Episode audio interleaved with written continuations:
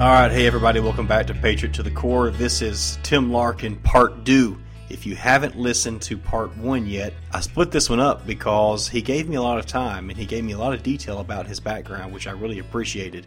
So, in part one, we talk about his career in the military, actually, before he even went in the military, why he went in the Navy, why he wanted to be a SEAL, why he was prepared to be a SEAL from a very young age and why he was taking cold showers as a young teenager and how he would sneak on base there at Coronado and work out and exercise. He got in trouble and kicked off there for a while, but then they kind of started letting him hang around and see what was going on. Uh, so then we lead up to uh, where he starts his business now, Target Focused Training that's where we're going to pick up here. If you are not familiar with Tim Larkin, that's probably a good thing because he told me that most of the civilians that he, he meets or that come to his classes, they come to him because they've been attacked. It's been some type of violent encounter and they want to learn how to protect themselves. He's an author of When Violence is the Answer. That's his latest book. He also is the author of some other books that I've got in the show notes. I really liked what the guy teaches. I like his uh, what he teaches about mindset and then training, and he does not sugarcoat anything. I mean, you have to understand that there are violent people out there, and he, and he shares the difference between social and asocial behavior. There are people that want to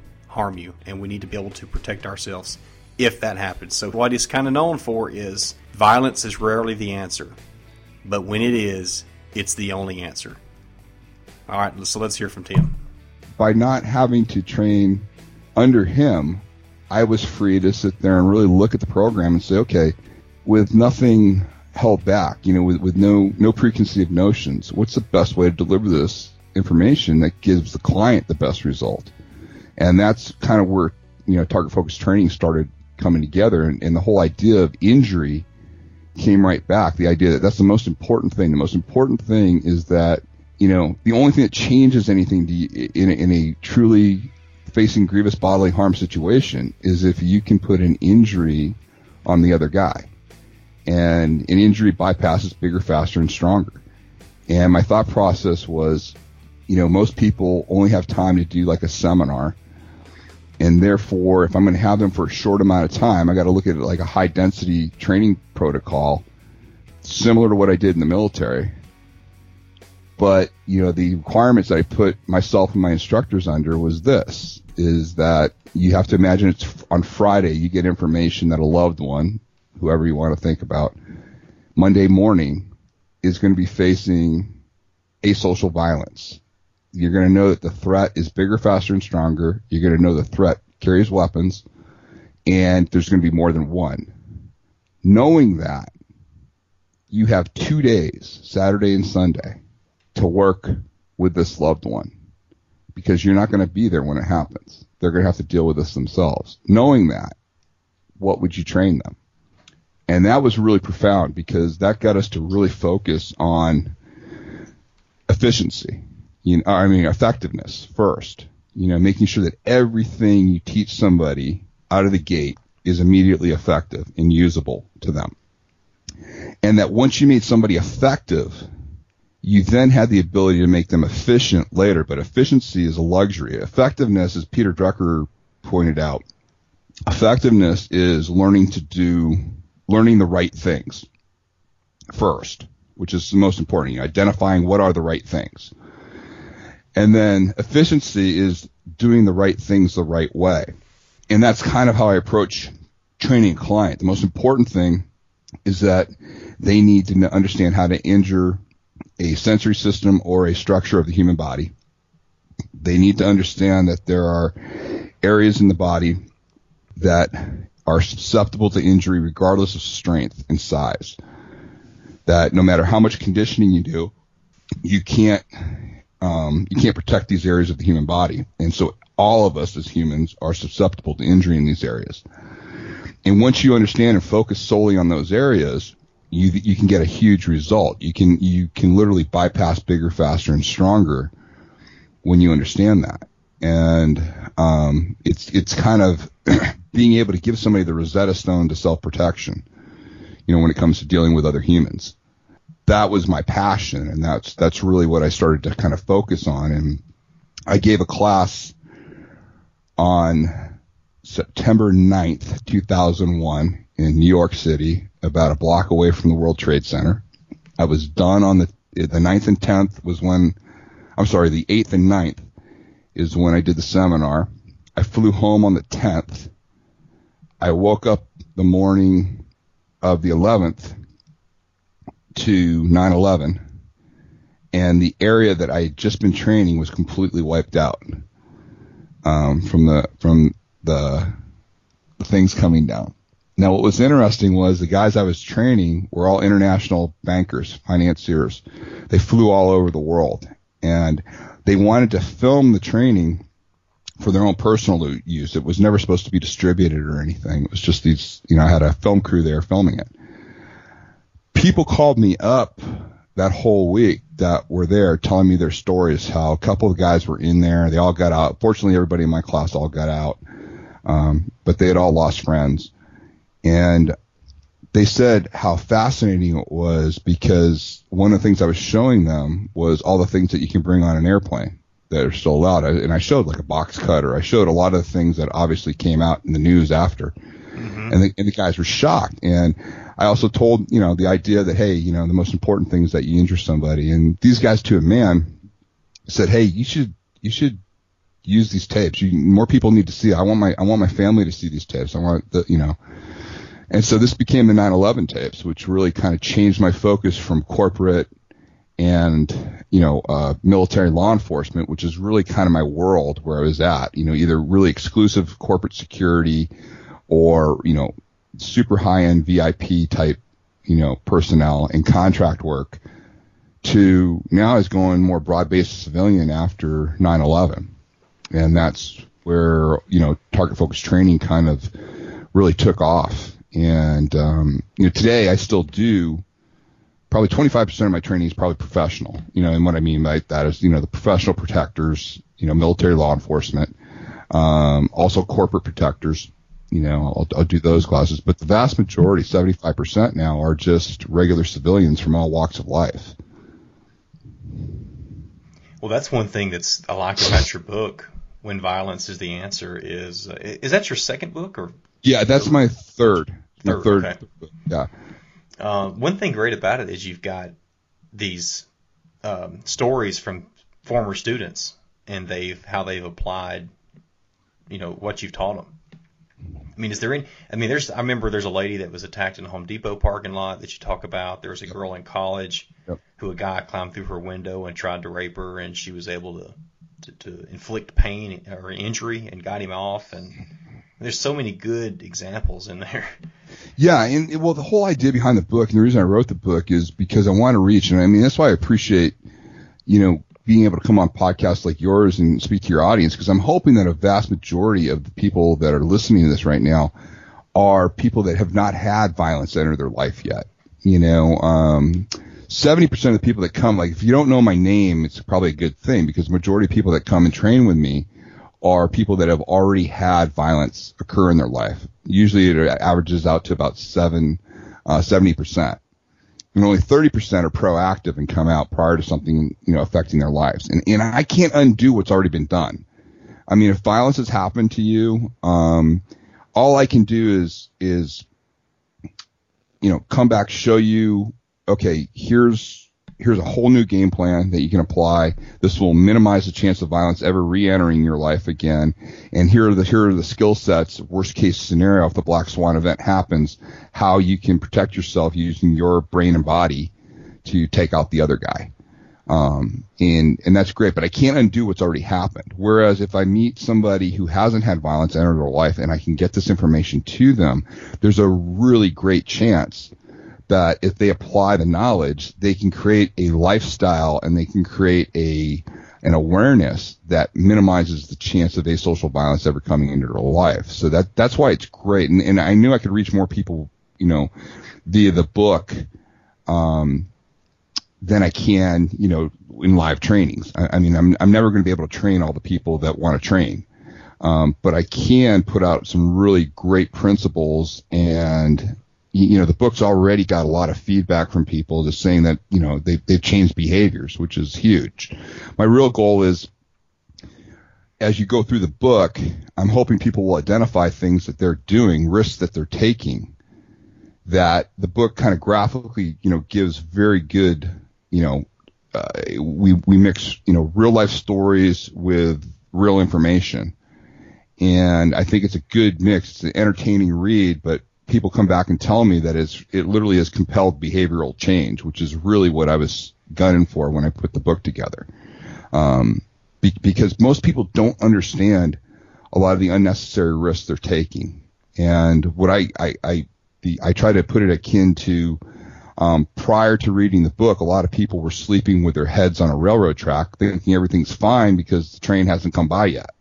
And after reading the book, I hope people realize, hey, you know what? If I just don't sleep with my head on the railroad track, I'm not going to have to worry about that train. And and that's really what I try to do with this is just make have people make better decisions. Um, and you have to do that through stories that you know you're talking about where people unfortunately you know had to use the information to save their lives. But what's interesting is the two people that you talked about there, there were two females. Each one of them, in their own way, were individuals that when they went through training, I, you know, I oftentimes will say, geez, I hope this person gets a pass. You know, I mean, I don't want anything to happen to any of my clients, but there are some people that when they react to the material so it's so difficult for them to deal with that you just hope that they don't ever have to to deal with that. And that's that's a weird thing. Every time I train a group, I know statistically somebody in that class most likely is going to have to use the information, but I can never predict who the hell it is. And it always comes back to me with stories like what you're talking about. You know, the, in the Home Depot, that woman, she had such a hard time with the material. She had been assaulted before. Um, she literally had to stop herself during the training um, because it was very emotional for her because she was, you know, reliving a lot of, you know, her her former you know, assault. And of course, this is the woman that, as she's at Home Depot buying some potting, um, uh, some potting plants and some uh, fertilizer, you know, she gets attacked. She gets literally lifted up off off of her feet by a guy who's trying to throw her into his van. And what was interesting was what she said. You know, she said as soon as she was lifted up off her feet, she realized it was happening again, but there's like almost like a sense of calm that came over her because she did have concealed carry and she realized I can't get to it. It's not in my hand, so that's not my primary weapon. And she realized that the way the guy grabbed her freed up her arm and she could turn into him and strike with her elbow to the side of the neck. And that's exactly what she did. And by striking the side of the neck, there's two nerves, and a vein and an artery, and you interrupt blood flow and nerve flow. So you're either going to get a vasovagal response, which is kind of like a fainting response, or you're going to get a concussion.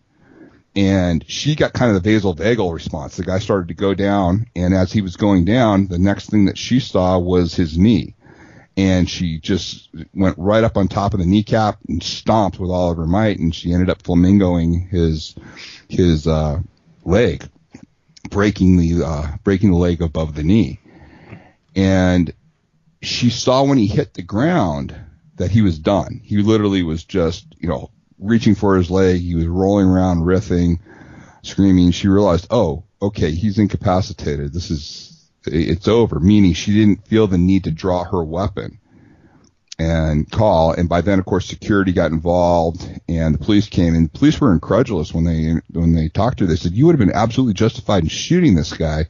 Why didn't you? And her thing was, her response was really interesting. She said, well, I already knew he was, he was non-functional. There was nothing he was going to do. So I didn't have to shoot him at that point. And, and that's the kind of thing. Now, this is from a woman who literally going through training had to take herself off the mats multiple times because she was shaking. You know, um, and that's that's the rewarding stuff. When I, I I never like to hear when a client has to actually use the physical training information. But what's great about it is the way we do the training, it's readily, you know, it's readily available to you. And the reason it's usable is because we focus on effectiveness first.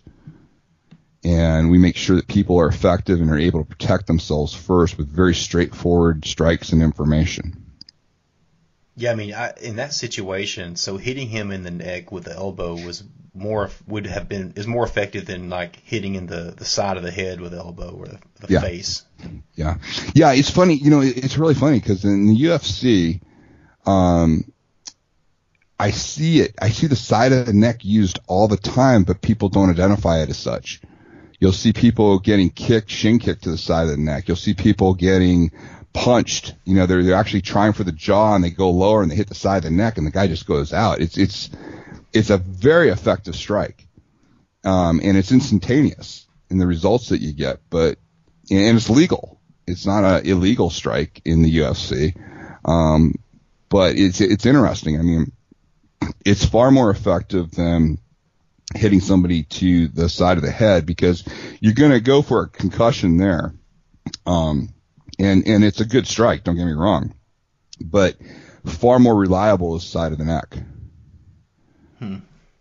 I, and that and that's and that's a, that's the whole idea. The whole idea, just to explain to your your listeners, the biggest change that I make in people is, uh, you know, normally when we look at another human being who wants to physically dominate us in some way, shape, or form, or is threatening us, we tend to notice all the differences in them. Meaning, they're bigger than me, they're faster than me, they're younger than me, they're more aggressive than me, they're you know um, you know wh- whatever the differences are. Whereas what you learn from alpha predators, you know, when you look into like the prison systems and how these alpha predators look at another human being, they what really differentiates us is not what a lot of us think. We would think, oh, this guy's you know, they're superhuman, they're they're not like us. Well, that's kind of true. They're not like us because they do think differently in a lot of ways. You know, they're they're asocial, but it's something that we can easily apply to ourselves to our own for our own self protection. And probably the greatest thing is they don't look at the differences in a human being; they look at the similarities. So whereas we might be saying, "Oh my God, this guy's so much taller than me," the alpha predator will sit there and go, "Oh, he has a throat like me." Um, where we'll say, "Oh my gosh, he's he's faster than me," they'll say, "Oh, look, he has a knee like me," and and that's the greatest advantage is is you directly you just redirect because both things are true. It's just what truth is most useful to you, and that the truth that is most useful to you when your life is on the line is where can you get a big result on the other person. And th- this is why I call it like the Rosetta Stone of self protection. You know, when you understand this, you immediately go there. Same thing with her. She got grabbed and the first thing she realized what, what's available to me. She assessed what was available to her, and she goes, "Okay, where's a target?" And she found a target. She found a place to put the work into and get a result. And, and it was just that simple. Now, if we took that individual that grabbed her and we threw both of them in a ring, and they both knew what was happening, meaning, you know, you, you know, you're going to fight her, and it's all even, and everybody knows what's up well, we know how that would have ended up. You know, this guy, mm-hmm. this, this guy, yeah, in a traditional match. And so I try to tell people all the time, it's not, I'm not training people to be competitors and to be good at that. If, if you know, training somebody to be a competitive combat sport athlete is just amazing. I mean, it's, it's unbelievable amounts of work, unbelievable amounts of dedication you know, you're pitting skill against skill and it takes years to be even adequate at doing that. And, you know, to rise above into, you know, the, the, the true competition area, uh, you're like, you know, one in a thousand practitioners that can even look at, at competing professionally, uh, if you're lucky. Um, whereas everybody, everybody can learn the skill sets of destruction. They're ridiculously simple, and they're highly effective. Um, people say to me all the time, they say, "Oh, well, if, you know, your system's so great, why isn't it in the UFC?" And I'll say, "It is, and it's undefeated, meaning it's it's not. It actually actually hasn't won." anything. It hasn't it hasn't won an award, but it's ended every conflict that it's ever been in. It's ended every single fight. And you know, of course, I'm screwing with people Um, but it is true. And what I'm talking about is injury to the human body. You'll see two behemoths going at it, two amazing athletes going at it. And they're strategic with each other. It's usually a really good battle. And then an accident happens. A guy rolls up and maybe he snaps the other guy's ankle. Or, you know, he comes in and he pokes the guy in the eye by accident. And all of a sudden it's over. That's it you see the ref come in and you know they're taking the injury away. Well, in violence, that's where it's the beginning is. Once you get an injury, is the beginning of violence, and it's beginning of you know taking out taking out the other person. So that's where all the good information is. Where do these injuries come? And the injuries that we need to look at are all found in sports data. You know, uh, basically sports injury data. And the reason you want to look at sports injury data is because it's humans colliding with humans and humans colliding with the earth. And those are forces that you and I can replicate. And that's where these structures and sensory systems keep coming up in the literature of injury. And that's what we focus on. You know, that's, that's specifically what I, what I teach people is how to do that. And you don't need a lot. Yeah, there's approximately 70 areas and some of them have uh, bilateral targets. So you're looking at right around 100 and between 120 130 areas of the human body that you can injure but you only need a small portion of that to be really effective. You don't have to remember all those areas. You just have to understand, you know, where to put your efforts. And, and that's the really interesting part. I mean, I love, I love being able to train people in the skill sets of destruction and just watch their, watch their whole outlook change and, and not giving them a false sense of security they absolutely understand that they know how to exploit an opportunity that a predator gives them. And that's really all we're doing. All she did when she got grabbed for the Home Depot is she, uh, you know, she understood how to exploit that opportunity to get an injury. And this guy that grabbed her didn't see her as a threat. And that's, that's where, you know, that's what I want for each one of my clients. You know, if a predator alpha predator comes in and threatens asocial violence, that they do so in a way where they don't think this person is a threat and they give them an opportunity. And hopefully my person's going to be able to exploit that opportunity. Tim, I got a few more questions. Do you have a few more minutes? Yeah, absolutely. Okay. Yeah. okay. One thing that uh, you talk about is how we attract those who don't follow normal social rules. And uh, will you elaborate on that? And, and, and what is the what are some of the greatest mistakes that we make by attracting these type of asocial people? Um, it's not so much that we attract them. We, uh, what, what I tell people, we don't recognize the difference between antisocial aggression and asocial violence. And, and really that's, that's the big hallmark, um, for people is, is understanding the difference. You know, the, the, the quote that I'm known for is it's a two part quote, and basically the first part of the quote is when violence um, violence is rarely the answer is the first part, mm-hmm. and everybody loves that part, you know, because yeah, they all we all think about yep, you're right, violence is you know you can do that. The second part is the difficult part for most people, which is when it is the answer, but when it is the answer, it's the only answer. And, and that really is the hallmark. And basically what we're saying, the first part of that is antisocial aggression is avoidable and therefore does not need to be responded to with violence. But the black swan event of asocial violence, when you are facing imminent grievous bodily harm and you're devoid of choice, unfortunately the only tool that's going to get you out of there is, is violence. And you need to know how to use the tool of violence. And the way I best get that across, I talk I talk about a story in the book of a young um, a young lawyer in London that got assaulted in a park by two guys, and they threw him up against a tree. They put knives to his neck. They demanded his watch, his wallet, his briefcase. Uh, I think he gave some other jewelry that he had, and he did all of that, and they left. The two the two guys left, and everybody loves that part of the story because he did everything that, especially the UK, um, the UK law enforcement tells people to do. You know, don't resist, give them what they want. Um, By the way, you're banned there, right? Yeah, I am banned there. Um, and then they walked they walked away and left, and that and, and like I said, so, okay, great. He used his social skills and it worked out really well. But then they came back. And when they came back, their heads were down, their knives were drawn. They ran up to him and they stabbed him multiple times and killed him. And people said they, they heard him screaming, why, why, why? I gave you everything. I gave you everything. And literally what had happened was when those guys walked away, one says to the other, hmm, he saw our faces that's probably not a good thing. And they literally just nodded. They both nodded, turned around, and that's as much thought as they gave to it. And they just ran him down, killed him.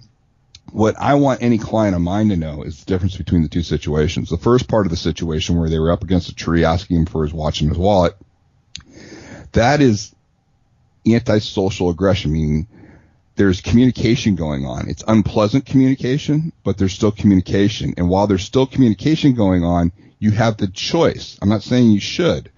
You have the choice to respond with your social skills. And if you, you can choose to try to use your social skills to talk your way out of the situation or, or get yourself out of there. The second situation, I want all my people to realize that, hey, that was imminent grievous bodily harm. There was no social involved in any of it. It was completely an asocial situation. And the only thing that would have worked for him in that particular situation is for him to be able to use a tool of violence to protect himself. And he didn't have anything. He didn't have anything in, in the uh, toolbox for that. Um, and, that's the sad, that's, that's a, it's a, really sad story. It really shook the UK when I was over there. Um, when I, when I first heard that story. Um, but I think it's, it's really kind of the hallmark of how to define between antisocial aggression and asocial violence. What do you teach your kids about protecting themselves? Um, two things with, with kids. I, I, I teach, um, I teach them communication and I am teaching them movement. Like all of them are learning gymnastics right now because I think that's going to be a really good thing for the rest of their life as far as, um, I found the best practitioners in my stuff in uh, you know combat sports martial arts if they have a background in gymnastics or dance believe it or not um, they they really understand movement and if I have a guy that really understands movement and has really good kinesthetic awareness I can teach them quicker. So I do that. But I have no illusions about child predators and a kid's ability to protect themselves. It's it's it's just it's not even a it's not even close to a fair fight. These child predators are are savvy as hell. They they know how to talk to kids. They know how to fool them. They know how to bait them. And so ultimately, it's up to our us as parents. And this does not mean we have to be you know hover parents, um, helicopter parents, but we do need to understand that we cannot expect a young child to have the mental and physical wherewithal to be able to protect themselves. And, and the the the uh, analogy that I use is, you know, does the lioness expect the lion cub to do a little bit of training and be able to fight off a hyena? And you know, the answer is no. It's it's the lioness that has to be able to fight off the hyena and it's going to be us that's going to have to take care of our kids. And our job is to get them to a point to where, yes, they can start, you know, taking care of themselves, but that's going to be much further down the road than most of us would like. Um, and, and unfortunately you see like, you see all these reports, uh, where they'll put kids through self protection training all day and then stranger danger and all of that and then they'll run an exercise, a controlled exercise where they use role players, and these role players within, you know, literally under under a minute oftentimes can talk a kid with a puppy or candy or something or some plea for help. They can get them into a car, even though, they've just had this training right out the gate. just just mentally, you know, kids aren't mentally and emotionally aren't able to protect themselves from that type of a predator effectively. Mm. And I know it's not the answer anybody wants to hear, and I'm not anti martial arts for kids. I think all that's great. I think Brazilian Jiu Jitsu is a good foundation. It all comes down to the instructor, but don't kid yourself. You're doing it because you want your child to, you know, it would be good for like say anti-bullying and stuff like that for sure. Yes, a kid learning how to protect themselves, but don't think it's gonna, it, it's gonna somehow help, um, ultimately against a dedicated adult that is, you know, you know, hunting children basically. Mm-hmm. You know, we just have to be very blunt about that. You've talked about, or you talked about in the book about uh, cell phones and headphones and you know, people, uh, a guy risking his life for his cell phone and maybe a, you know, an attack on a train or a bus and nobody knew it because they were yep. all staring at their phones. Yeah. Yeah. Well, the, the big thing, I just did a talk at Google, um, and it was great. I was invited to talk to all the Google, uh, they have like a, they have speakers come in all the time and on various topics. And, uh, this one really hit home with them because I showed the video that you're talking about. It's a video of a Seattle bus uh, armed robbery on a Seattle bus where it's just incredulous. This guy literally is walking down the middle of the aisle of the bus with a blazing, you know, just, just brazenly having his firearm out, putting it in front of people who are all, they're all immersed in their phones. And he's just, you know, taking their phones, taking their, you know, uh, their stuff, but nobody's communicating with anybody. Then he finally gets into this one guy who's completely immersed in his uh, video on his iPhone. The gun literally comes over the phone into his nose, and he's looking down the barrel of a gun. And to his credit, he redirects the gun, redirects the vector, penetrates forward, which is exactly what you should do. And now he's got this amazing opportunity because in his other hand, he has his phone. And he could easily use it to bludgeon the attacker, you know, the the guy with the firearm mm-hmm. would have been a great move for him. But no, instead, he literally is taking his phone and trying to get it into his overcoat pocket as he's coming, you know, towards this guy. So he's facing death. He's facing grievous bodily harm with a gun literally in his face. And his first movement after redirecting the firearm is to secure his phone rather than protect himself. It's just that's how much these things have grabbed our attention. Um, and, and right, and, and, they have. And, and I'm not one of these people that, you know, bemoans the fact, oh, we got to get off phones.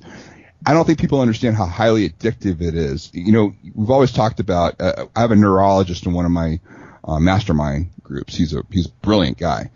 And he was talking to us and, and we were talking about, you know, you've probably always heard, uh, the act of writing something down. If you're writing down your notes, you have a much better chance of, of retaining that information.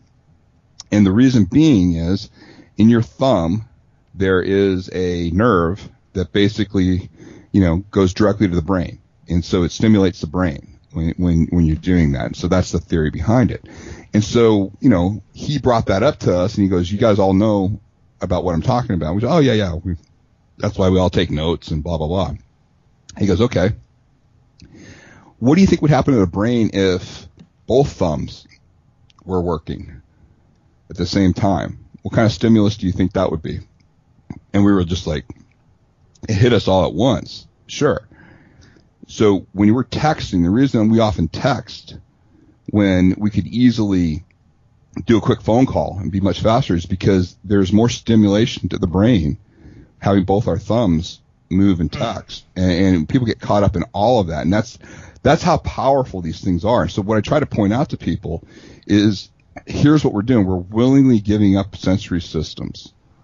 You know, when we're on, when we're on here, and I'm not trying to tell people that, hey, you got to give up your smartphone. You just have to be smart about it. And you have to understand what you're doing to yourself in a public environment when you give up your sensory systems like this and how powerful the draw is to this and just the loss of situational awareness. Man.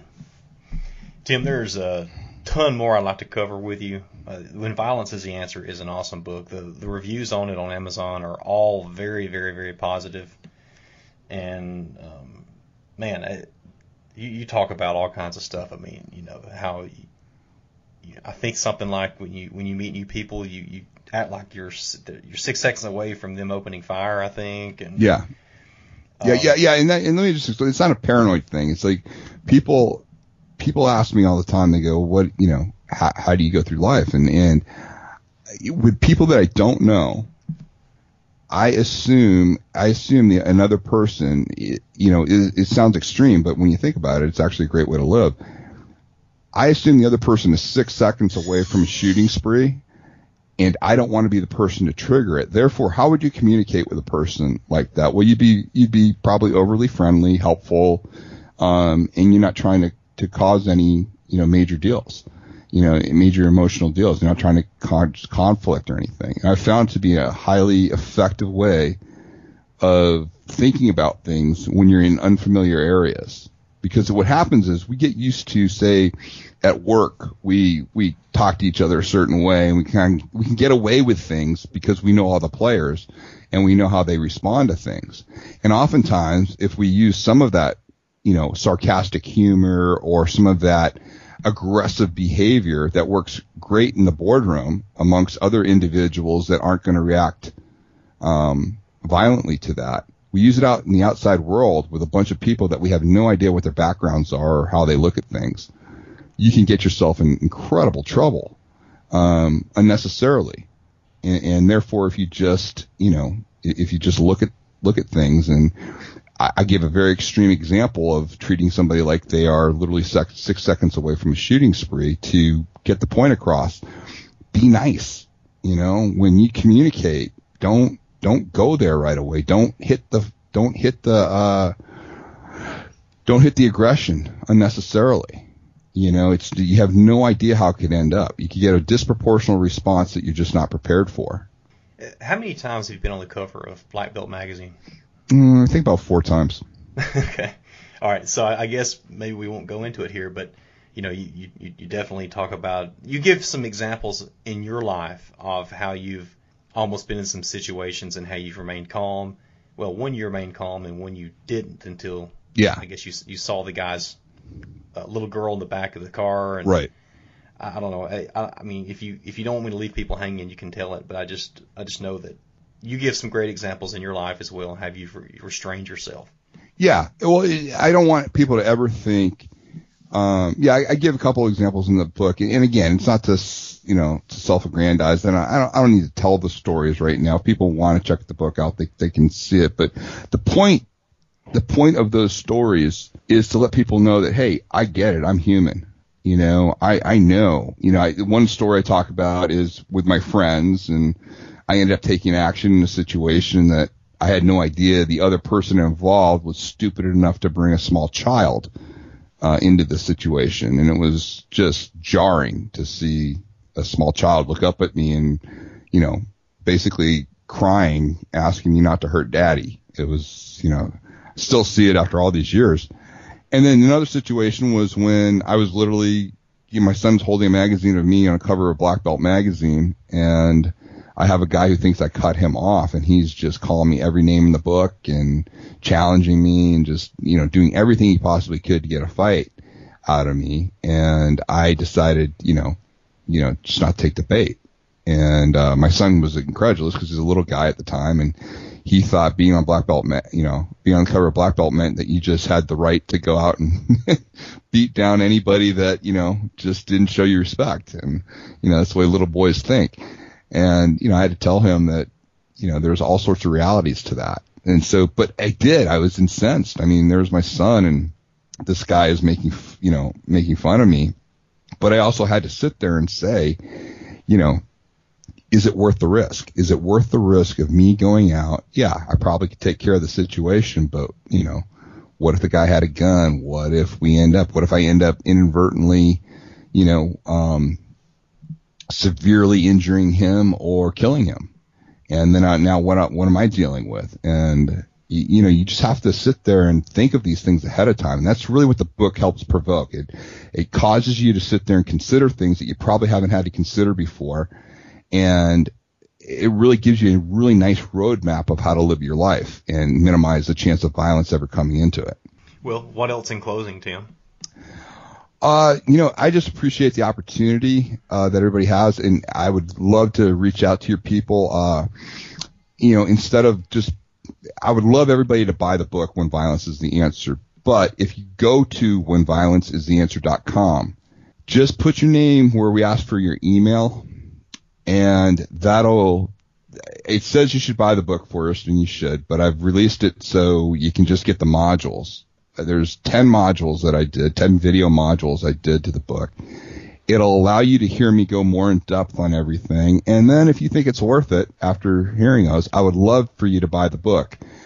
Understand, I don't make much money off of the book at all. It's my publisher. But what it does, what you do by supporting me by buying the book is you're letting the publishing world know in the world of media know that this is an important subject and that we need to look at this and that we don't need to stigmatize violence, that we have to make sure that law abiding citizens have access to the tool of violence. And if they don't, then it's only going to be, you know, like it is right now, where really the only people that have access to the tool of violence are the predators. And that's just wrong. It shouldn't be that way. And by looking at the subject, it doesn't make you a criminal. It doesn't make you a bad person. You know, um, the reason I say violence is because self-defense and murder are things that are determined after you use the tool of violence. It's not something before. You know, violence is is what allows us to go home to our loved ones. You know, and using violence correctly, it's ruled as self-defense and justifiable. If it's a criminal use, well, then it goes in the criminal side of things. But violence itself isn't good or bad. It's just a tool, and we all should know how to use it. I agree. Thank you. Thank you very much, Tim. I, I really, really appreciate you making time to, to be with me and and also, if you have another book coming out, um, do you do you have one in the works that you? Know you know, they want me to get start another one. I just I need a break. okay. Yeah, it easy to write. One. There there is. I want to go more in depth in some of the subjects that I covered in this book. Uh, there I uncovered a lot of really good material, but I think I'm gonna give myself a break. Okay. Well, if if or when you do that, go that route, I would love to have you back on to talk about it. Maybe you know early before it's released to try to help get the word out. Oh, that'd be great. Well, Thad, thanks so much for uh, ha- for having me on and let me talk to you people. Well, thank you for listening to my interview with Tim Larkin. I had a great time with him. I'm going to ask that you do two things. One is that you go to iTunes if you are an Apple user and that you rate the podcast not only just a rating, a review would actually be better, but I'll take what I can get. I need honest feedback. I am pretty critical of myself, but actually, I think it's accurate criticism of myself. I don't like listening to me speak, so I'll stop rambling here. Secondly, I'm going to ask that you check out my Patreon page. That's patreon.com forward slash patriot to the core. And Patreon is spelled P A T R E O N. This is just an opportunity for people to support. It's not really donations.